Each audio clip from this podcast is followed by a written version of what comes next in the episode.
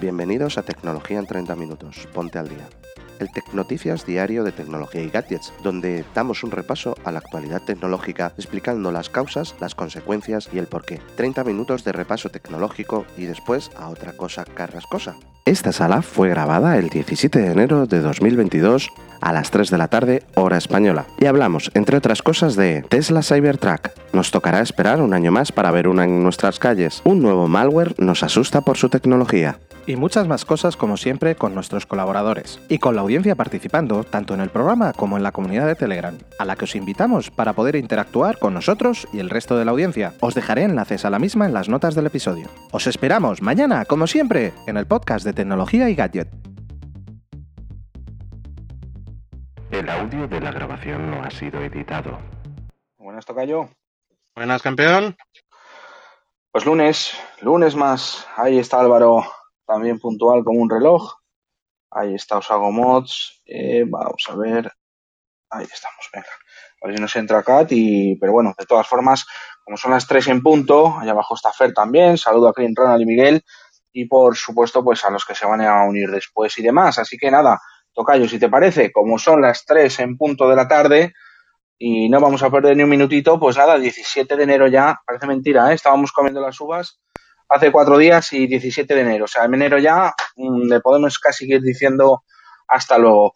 Eh, nada, pues vamos a repasar qué se está cociendo en el mundillo tecnológico. Muchas cosillas, incluso ya las comentamos en Telegram, ¿eh? que ya hay veces que tenemos días más menos activos, pero ahí estamos. Por eso os lo recuerdo. Y ahora enseguida, a ver si puede David o Álvaro hacer magia y colgar el enlace de Telegram aquí en nuestras cabecitas. Venga, pues, pues va David. Todavía no he salido. Os cuelga el Telegram. Ahí está, pues ahora, ahora aparece el Telegram ahí, que somos ya, eh, somos ya 185. 185 en Telegram, va subiendo ahí. De momento, como digo yo, lo controlamos. No, no es una locura de chat con 50.000 cosas, está controladito, yo creo que está chulo para de vez en cuando pues eh, comentar y demás. De momento no se nos ha ido de las manos, Tocayo. No, por el momento, por el momento lo, lo mantenemos a raya. Eso es. Bueno, pues nada, vamos a repasar lo que está haciendo. Como digo, ya no, no os comento otra vez eso, allá arriba está el Telegram, acaba de aparecer, y por supuesto lo del unirse al club, pues casita verde allá arriba la del Monopolio, os unís al club y os notifica cada vez que vaya a haber salas y demás.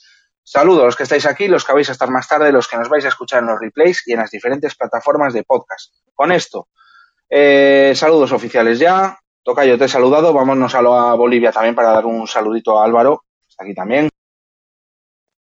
Buenas David, David, ¿cómo están? Bienvenidos a la sala todos los presentes y ahora comenzar con el pie derecho las tecnoticias del día de hoy. Sí, señor, tú lo has dicho. Pues mira, yo si queréis, chicos, os dejo, os cedo eh, que arranquéis con una. Venga, que yo tengo alguna cosilla, pero yo sé que tenéis cosas chulas. Así que eh, tú mismo, David, si quieres arrancar, eh, le pegas, si no dejamos a pues si queréis, empiezo. Que empiece mejor Álvaro, porque yo estoy sacando el coche del garaje y necesito un poquito de concentración para la que os voy a contar. Venga, va. Pues Álvaro, creo Vamos. que. Eh, además, Álvaro viene hoy con cositas interesantes, eh, manzaneras y también tema Tesla. Pues tú mandas, Álvaro. Empieza. Claro que sí. Ya que David está sacando el auto, hablemos de coches, pues Tesla ha retrasado la Cybertruck hasta 2023. Malas noticias para los que estaban esperando esta camioneta eléctrica de la compañía de Elon Musk, pues la fecha de producción eh, hasta el año pasado estaba programado para 2022. Ahora, según Reuters, indica que la camioneta eléctrica se retrasará como mínimo hasta el primer trimestre de 2023. Recordemos esa presentación que fue en 2019, todo un gran suceso, eh, un gran evento, muy a lo Tony Stark, Elon Musk mostró la camioneta, mostró incluso un cuatriciclo, hicieron la prueba de, romper el vidrio, la primera creo que no se rompió con una, con una bala, eh, con una esfera de metal gigante, pero la segunda ya se rompió. Eh, fue muy anecdótico, pero bueno. Uh, ahora la compañía está buscando que la nueva Cybertruck sea más competitiva eh, para los otros rivales del mercado, como la Ford F-150. el año pasado, en noviembre, eh, Musk comentó en Twitter que ha sido una pesadilla la cadena de suministro y que aún no habían terminado. Sin embargo, el jueves 13 de enero se supo que la compañía realizó una modificación en el sitio de pedidos de la camioneta, donde pasaba a completar su configuración a medida que se acerque la producción en 2022. Ahora solo indica podrá completar la configuración a medida que se acerque la producción. Entonces esperamos que la nueva camioneta llegue a 2023, la veamos por fin, por fin a la venta y muchos amantes de los de la marca, no solo de Tesla, sino de las Cybertrucks, la tengan presente.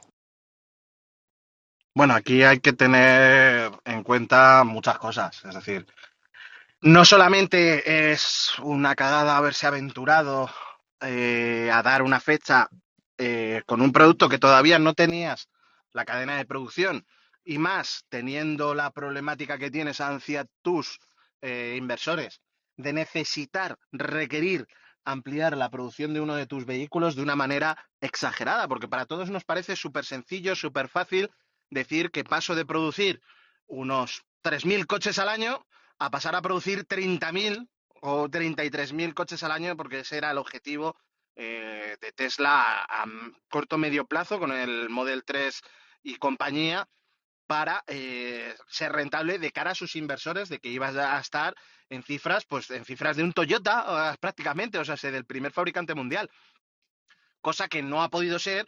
eh, además, le ha pillado una pandemia de por medio, es decir, tenemos esos dos factores. El primer factor, como digo yo, es un factor en casa y es que necesita ampliar su fuerza de producción, que ahora mismo es escasa, está haciendo eh, grandes esfuerzos con la producción en China, la futura producción en Berlín, ya se inauguró. No sé si ya ha salido algún coche desde Berlín, pero claro, tiene que eh, elevar esa producción a una cantidad de vehículos diarios que ahora mismo está muy lejos de producir en todas esas fábricas. Por lo tanto, no sé si veremos alguna subcon- subcontratación o no, pero la potencia de fabricación realmente de Tesla es muy baja dentro de un mercado eh, automovilístico como el nuestro, a nivel mundial.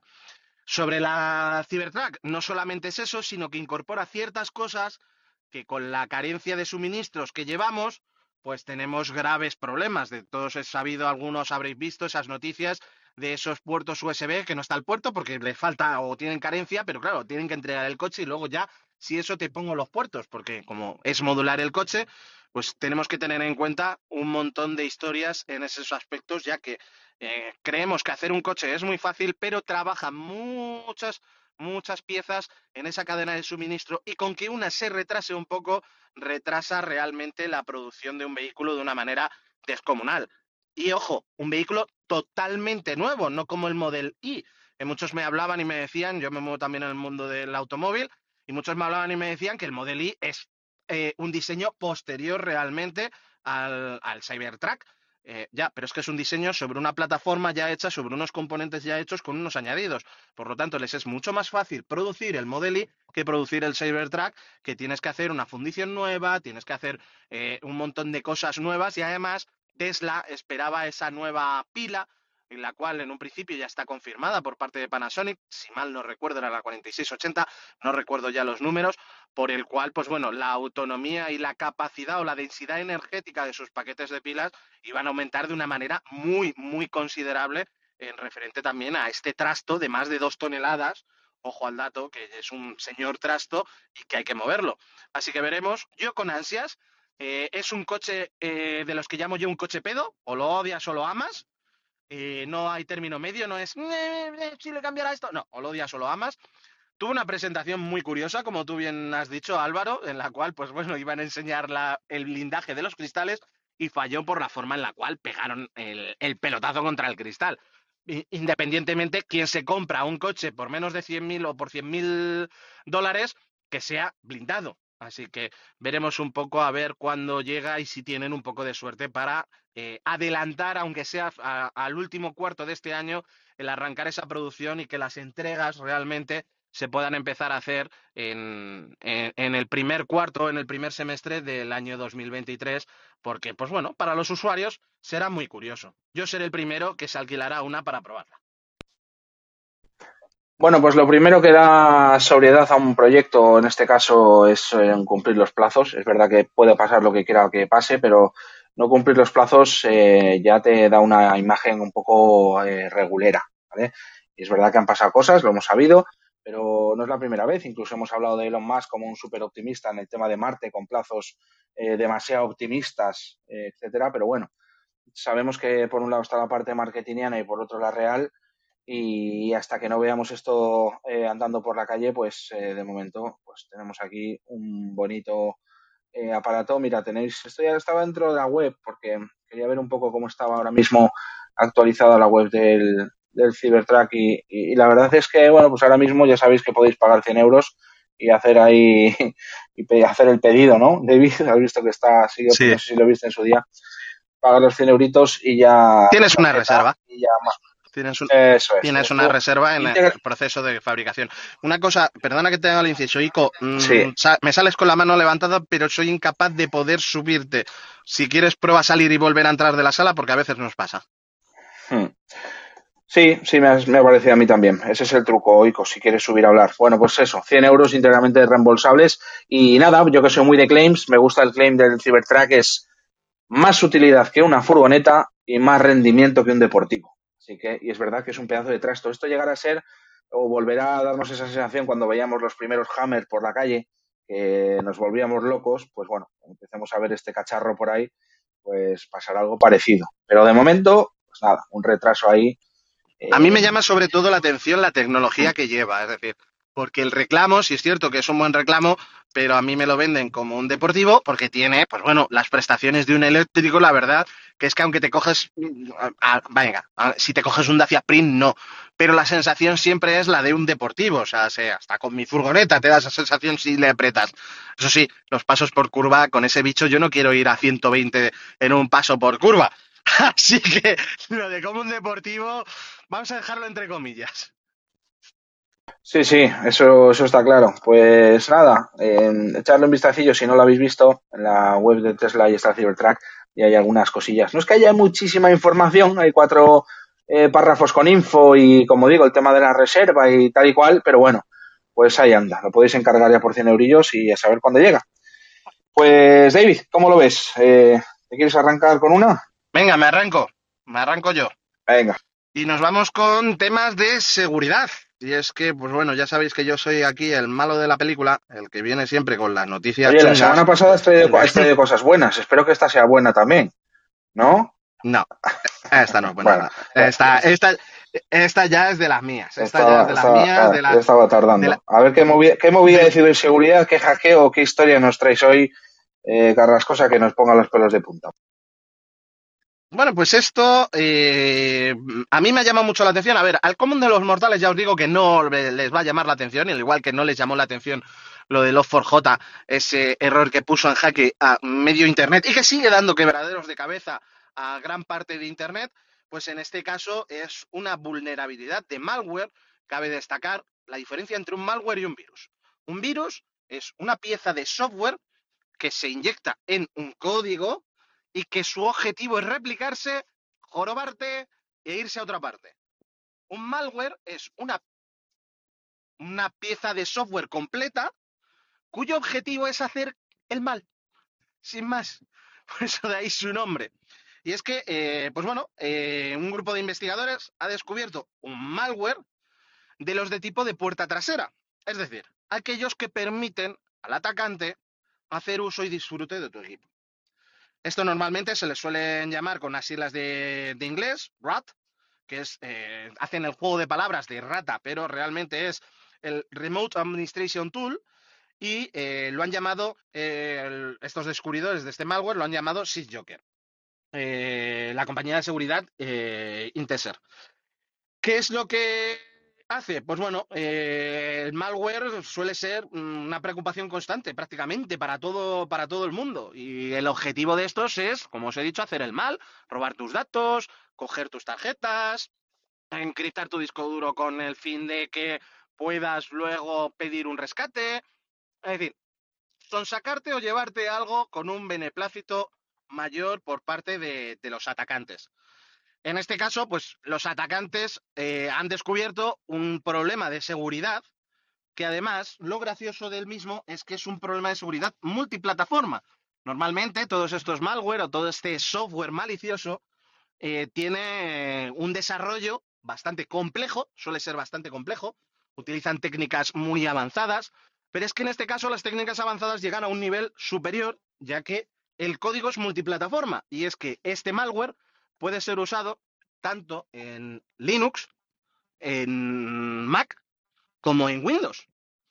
Y es muy, muy, muy llamativo el cómo, el cómo funciona. Este malware escrito en C, en el lenguaje C, lo que hace al fin y al cabo es eh, inyectar o, utilizar un, fallo de, de, cómo funcionan los sistemas de administración de Linux para establecer un acceso trasero, que ojo, además tiene una potencial virulencia, una potencial peligrosidad, más que virulencia, perdonar por la palabra, no es incorrecta, es incorrecta virulencia, una potencial peligrosidad, y es que llevamos siglos y siglos con analizadores de malware que no han detectado este software en ninguno de los puntos y de los sistemas analizados. De por sí, software actual de análisis de malware no detecta este malware en los sitios detectados sino que, pues bueno, esto se detectó por accidente en una auditoría eh, para un sistema eh, de una institución educativa eh, bastante, digamos, líder. según fueron profundizando, estos investigadores detectaron que estas versiones que tenían en Linux, el mismo software estaba para Windows como para macOS.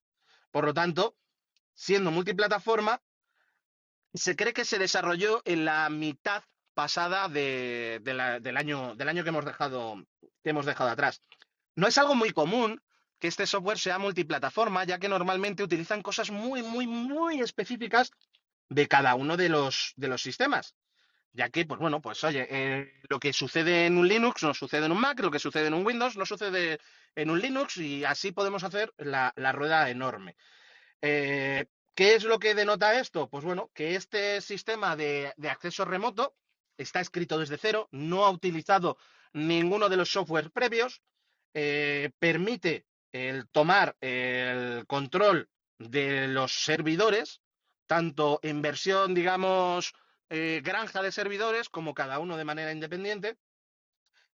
¿Qué denota esto? Que aquí ha habido mucha pasta por debajo decir, este tipo de ataques es los que normalmente utilizan gobiernos que, avenidos, vamos a dejarlo en esa palabra, que tienen mucho dinero para dedicar a estas cosas. Por otra parte, también es raro que se encuentre un malware en Linux nunca antes visto, porque eh, aunque en Linux no es exento de ataques y de problemas de seguridad por diferentes fallos en la programación, este tipo de software no suele aprovechar realmente fallos en la programación, eh, propiamente dicho, sino suele aprovechar resquicios en los sistemas para poder eh, salvaguardarse de antivirus, sistemas de análisis y demás. Y es muy raro que en, el sistema operativo que más servidores se utiliza eh, en Internet, ningún análisis de malware haya detectado antes este, este software. ¿Qué es lo que tiene? Pues bueno, los análisis fueron realizados por un equipo de investigadores, la parte de Windows se le fueron realizados por Inteser, que es una, empresa de seguridad, y para la versión de Mac, eh, pues se llamó, ah, digamos que hay un MacGyver para todo, y en este caso se llamó a Patrick, Patrick que es un especialista en seguridad especializado para, Mac, con el cual trabaja en compañías de, de todo el mundo. ¿Qué encontraron? Pues capacidades avanzadas de uso de puerta trasera. ¿Qué es lo que quiere decir esto?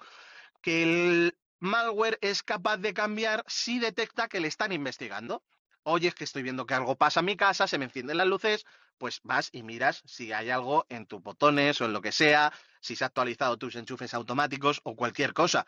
Vas investigando. Pues este malware detecta cuando le están empezando a dar caza y cambia su comportamiento de puerta trasera, cómo encripta, cómo hace las llamadas, hacia dónde hace las llamadas y cómo el atacante puede incluso también decirle que se comporte de otra manera, lo que dificulta su análisis, su análisis y su detección. Así que, por el momento, no hay una herramienta para detectar este malware. Intecer, además, en palabras de esta, de esta empresa, dijo que puede ser que la, indicación de los tipos de fichero que, utilizaba este, este, malware hiciera pensar a quien lo instaló o lo usó que era un programa de scripting para eh, usar dentro de ese, de ese equipo. Ojo, los malware, como os he dicho, no son como los virus, necesitan actuación por parte del usuario, todos. No hay ningún malware que funcione sin actuación por parte del usuario. Necesita que el usuario la cague, literalmente.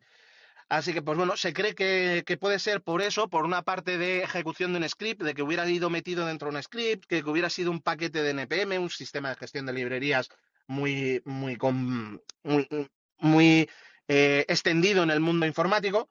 SysJoker está escrito, como os he dicho, en C++, y hasta el momento, pues bueno, eh, las versiones de Linux y MacOS eh, no habían sido detectados por completo por ningún motor de búsqueda y sobre todo por el motor de búsqueda Virus Total, que digamos es el motor de búsqueda de malware más avanzado que ahora mismo tenemos. La puerta trasera genera un dominio de servidor de control al decodificar una cadena recuperada de un archivo de texto alojado en un Google Drive. Durante el tiempo que los investigadores estaban investigando, valga la redundancia, sobre, sobre este sistema lo que indicaba que el atacante estaba activo y monitorizando las máquinas eh, infectadas. Por el momento, según los primeros análisis y evaluación por parte de, estos expertos de seguridad, SysJoker podría estar, estar detrás de objetivos muy, muy, muy específicos. Lo que se suele denominar pues, objetivos de espionaje junto con movimiento lateral que también podría conducir a un ataque ransomware como una de las próximas etapas de este malware. Veremos un poco a ver dónde acaba este malware, pero las posibilidades del mismo son muy amplias. La posibilidad de ejecución remota de software es muy amplia como para dejarlo en barbecho y no, y no hacerle caso. Bueno, por suerte tú lo has dicho, Tocayo. Creo que bien, el malware se evoluciona. Eh, bueno, pues sus métodos de detección son cada vez más sofisticados o para que sean más indetectables. Cuestión de tiempo que, como siempre, ¿no? Siempre van un pasito por delante.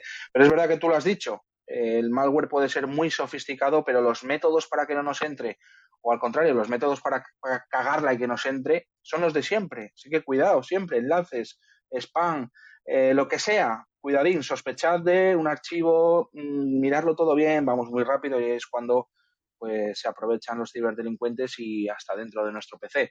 Así que cuidadín con eso.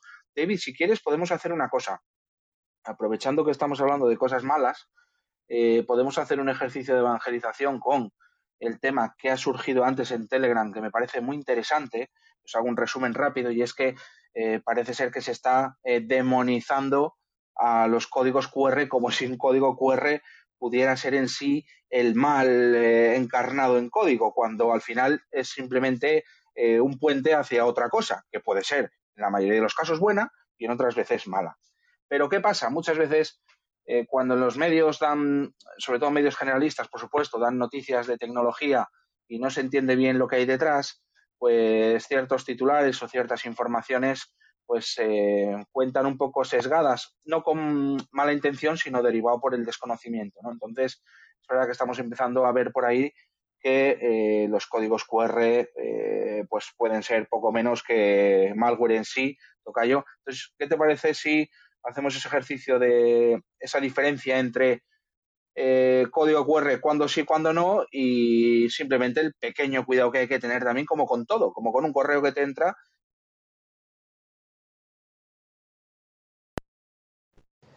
Pues David creo que nos ha dejado, ha tenido un pequeño asuntillo, pero yo te comento mi experiencia de los códigos QR, por ejemplo, en este lado del el charco, como se diría acá. Eh, yo, yo creo que ha facilitado mucho la vida, especialmente en la, en la banca electrónica. Eh, muchos eh, jóvenes, millennials, incluso mis propios padres ya se han acostumbrado a lo que era el código QR para hacer nuestras propias transferencias, para realizar pagos de los servicios de luz, de agua, cuando ya hemos ido a, los restaurantes en las épocas de que se podía salir, y bueno, ya se puede salir. Ahora muchos restaurantes tienen su menú QR y bueno, se facilita. Uno, te ahorras papel. Dos, eh, te ahorras estar tocando un menú que luego puede que no esté bien desinfectado o el mesero se haya olvidado de desinfectar y lo toque otra persona, hablando esencialmente por el tema del virus, pero también en el caso, por ejemplo, de los menús que estaban hablando en el grupo, pueden estar a llegar a estar mal optimizados y pueden ah, descargar un PDF de creo que decían hasta de 50 megabytes. En mi caso me toca uno de 15, creo que era lo máximo. Ah, pues no, no satanicemos a los QRs. los QRs son una fuente bastante, bastante útil. E incluso para en Bolivia están controlando para el ingreso a bancos, entidades, incluso a propias ciudades, se ha otorgado un carnet de vacunación con la persona que tiene un código QR, el cual puedes escanear con una app propia que, la, que el mismo gobierno te dice, esta es la aplicación para eh, escanear tu código QR, no lo hagas con la cámara y verificar que tú te hayas vacunado, hayas tenido las, las primeras, la segunda dosis, la dosis de refuerzo correctamente. Entonces, ¿en qué casos yo creo que no deberías escanear un código QR? Un, un código que veas muy random en la calle, un código que te envíe un desconocido, te envíen por un correo electrónico y no sepa su procedencia. Yo creo en esos casos. Sí, eh, Tocayo, que sé que ha vuelto, que me, me, informa por línea interna. Nada, estamos hablando, David, de los, de los QR, ¿no? He querido sacar un poco encima de la mesa lo que hemos estado hablando antes de demonizar un QR porque sí, porque la información pueda llegar un poco más sesgada o, o no completa o no se entienda bien. Y bueno, Álvaro ha puesto sus ejemplos. Eh, por ejemplo, una de las últimas noticias relacionadas con los QR de riesgo es que, pues, alguien o varias personas o de diferentes grupos y demás, pues se habían dedicado a colocar códigos QR en parquímetros, estos que parece que, oye, que, que forman parte del sistema de pago del, del aparato y eh, te, llega, te llevaba pues a una pasarela eh, de pago falsa o incluso, eh, bueno, si no es para pasarela de pago falsa, también te llevaba a tema donde tenías que meter tus datos personales y demás. y al final, como digo, el, método de actuación ante, al final el código QR del restaurante es muy raro que haya sido vulnerado y te lleve a la descarga de un malware y no sé qué. Eso es muy raro. Pero un código QR pegado en un parquímetro o pegado en la calle anunciando cualquier cosa, eh, tal, bueno, pues eh, ahí sí que tenemos que actuar exactamente igual que como actuamos cuando recibimos un correo electrónico extraño. Oye, echa un vistazo a esa URL, eh, mira a ver si es segura, eh, si sospechas no piques, eh, en fin, es, un poco parecido, pero al final el QR es una herramienta eh, que, bueno, se ha demostrado al final. De hecho, el QR resucitó. El QR había, eh, recordad que el QR tuvo su, su puntillo al principio, hace unos años de uso, y cayó en picado, y la pandemia lo ha resucitado de golpe, ¿no? Pero por eso digo que si leéis ¿no? por ahí que algo disuada de leer todos los QRs del mundo, porque QR es sinónimo de malware, bueno, pues no es así es así, no pasa nada. Puedes leer cualquier QR y el problema es lo que hagas después de leer ese QR si es que ese QR tiene unas intenciones eh, malas. Así que, pues es un poquito como. David. Perdona, Perdona que no se quitaba el mute. Ah, ya, ya, ya, estoy, ya estoy. Que, que, estaba cogiendo al enano y ya le tengo conmigo. Así que si escucháis a, a, al enano, pues, pues bienvenido sea. Sobre el tema de los QR, es lo que decías tú, es un poco la evangelización de qué es lo que hacemos con la tecnología. Es un poco, pues si me dan un coche con 300 caballos, el típico que me dice que, que, que no me vendan un coche de 300 caballos, que yo corro porque me he podido comprar un coche de 300 caballos. No, esa no es la cuestión. Tú puedes, vete con el coche de 300 caballos o con tu superdeportivo a un circuito y disfrútalo. Mientras que estás de camino al, al, circuito, no mates a nadie. Pues esto viene a ser un poco lo mismo. Por poner un caso también más práctico, eh, lo comentaba también con Santi en el chat, al cual pues lo tenemos arriba, recordar, la casita verde para uniros al club, para ver más información del club, para ver salas o escuchar salas pasadas, y el Telegram lo tenéis debajo, que es justo donde debatimos, compartimos las noticias y hablamos con eso. Un ejemplo muy claro son los cargadores eléctricos. Tú te vas a un cargador eléctrico de Iberdrola y todos tienen un QR, pero ese QR no te descarga la aplicación de Iberdrola. Lo que te dicen en el cartel y lo que te dice todo el mundo es descárgate tu aplicación y luego dentro de la aplicación lee este QR para identificar el cargador y que sepamos, mediante que has leído el QR y la posición de tu móvil, que efectivamente estás al lado de este cargador y no estás en uno de Mataró, por ejemplo, yo que soy de, de, de Madrid si yo voy a un restaurante y me dicen, mire la carta aquí, pues no me voy a descargar una aplicación, me han dicho la carta. Por lo tanto, si veo que, oye, camarero, que me he leído el QR y me descarga una aplicación. Así es que se tiene, vale, pues ya tendré otra información. Siempre antes de que hagáis cualquier cosa, buscar información para que realmente está eso. Quien te dice un QR, te dice un enlace en un correo y te dice un botón en una web. O sea, se, no nos fiemos de los botones en la web, de las URLs en la web, porque sea una web conocida. A lo mejor ha sido pirateada y te están pasando algo que realmente te hace descargar un software malicioso, descargar algo que genera esas puertas, ese malware que te permitiría acceso mediante puertas traseras. O sea, ser un poco precavidos en ese aspecto. QRs existieron en el pasado, como bien ha dicho David, la pandemia los ha resucitado, plataformas incluso como Bizum las ha resucitado. Yo el otro día eh, cobré un recibo de la lotería con un QR y compré un recibo de una lotería con un QR. ¿Por qué? Porque es, muchísimo más fácil leer el QR con la cámara de la aplicación de turno que irme directamente, oye, pues creo el contacto, meto el contacto y demás. Yo cuando viene, cuando venía, vamos a hablar realmente, correctamente, gente a mi casa, ahora no, por la situación obvia, yo tengo un QR en casa para que tú lo puedas leer y directamente te conectes a la wifi de invitados, no a mi wifi personal, a la wifi de invitados. Pues oye, pues si alguien viene a casa, puede leer ese QR y automáticamente si tiene un Android se le conecta y si tiene un iOS, pues le dice que es un, una de una wifi y que si la quiere guardar. No tengo por qué andar diciendo la contraseña y demás, está escrita ahí. Es solamente información. Es igual que lo pudierais leer. La única diferencia es que está facilitada para la lectura con máquinas. Por lo tanto, ser cuidadosos con lo que hagáis y no porque tengáis un coche de 300 caballos tenéis que ir a 200 por hora todo el rato. Podéis ir a 80 si hace falta, ¿eh? si la carretera lo dice. Pues esto es igual. No porque haya QRs por todos lados, preguntémonos, ¿alguna vez he pagado un parquímetro con un QR? No. ¿Voy a pagar un parquímetro con un QR? No. Leo un QR y me lleva a la web del parquímetro justo que estoy delante y me dice el parquímetro y demás historias y lo meto en una web segura en la cual me he fiado de que la web es segura. Pues sí, yo lo hago. Pago muchos eh, cargas del vehículo eléctrico de esa manera para no descargarme la aplicación, las 300 aplicaciones que hay por cada uno de los cargadores. Pues leo el QR del cargador, me lleva a la página del cargador, no a otra página, firmada, veo que está firmada y entonces pues hago mi pago ahí pues a través de PayPal o lo que sea. Tampoco les doy los datos de mi tarjeta. Así que simplemente es eso, ser cuidadosos con lo que hagáis, igual que lo haríais en la vida real. Bueno, pues antes de irnos, subido Milagros, vamos a decirle hola también. Buenas Milagros. Hola, ¿qué tal? Buenas tardes. Llego ya, bueno, a la Oye, Milagros, ¿tú, le, ¿tú, lees QRs? ¿Tú lees QRs por ahí que te encuentras por la calle o no? Eh, no, no, estoy en casa ahora. vale, vale, vale. Pues si estás en casa, no, pues bien, tú solo lees los QRs de casa y los de los restaurantes. No, no le pegues por ahí, no sea que la liemos. Bueno, que ha entrado el hombre de Senchen, que le teníamos pendiente ahí. Yo tenía una, tiene una cosilla, si no, la va a dejar para mañana, pero mañana el hombre de Senchen, el hombre del futuro, nos va a contar una cosa interesante que tiene sobre NFTs y China.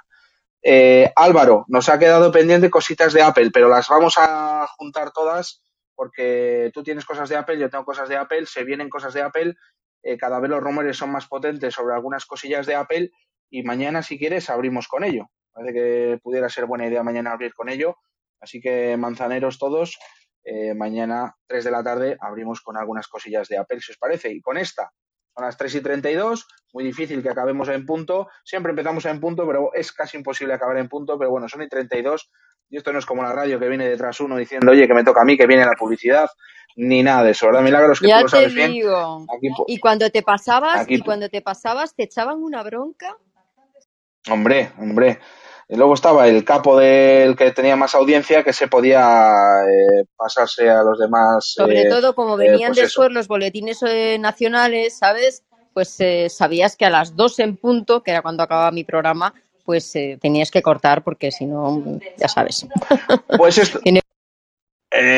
vamos, los usos horarios son impepinables, las señales horarias. Bueno, aquí nos podemos pasar un poco más y como digo ya son y 33, pero mañana volveremos 3 de la tarde en punto, abrimos con Apple, no sin antes, de verdad, daros muchísimas las gracias a todos los que habéis estado aquí y luego nos vais a escuchar también algunos en los replays, así que os saludo desde el pasado a los que nos escuchéis en los replays y también a las diferentes plataformas de podcast a las que nos va a subir el señor Carrascosa.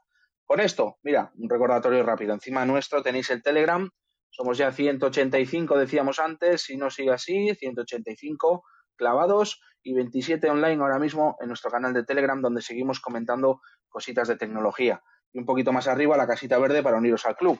Dicho esto, de verdad, muchísimas gracias. Dejo el micro a mis compis para que se despidan y mañana a las 3 nos escuchamos otra vez. Nos vemos mañana. Hasta mañana, hasta mañana.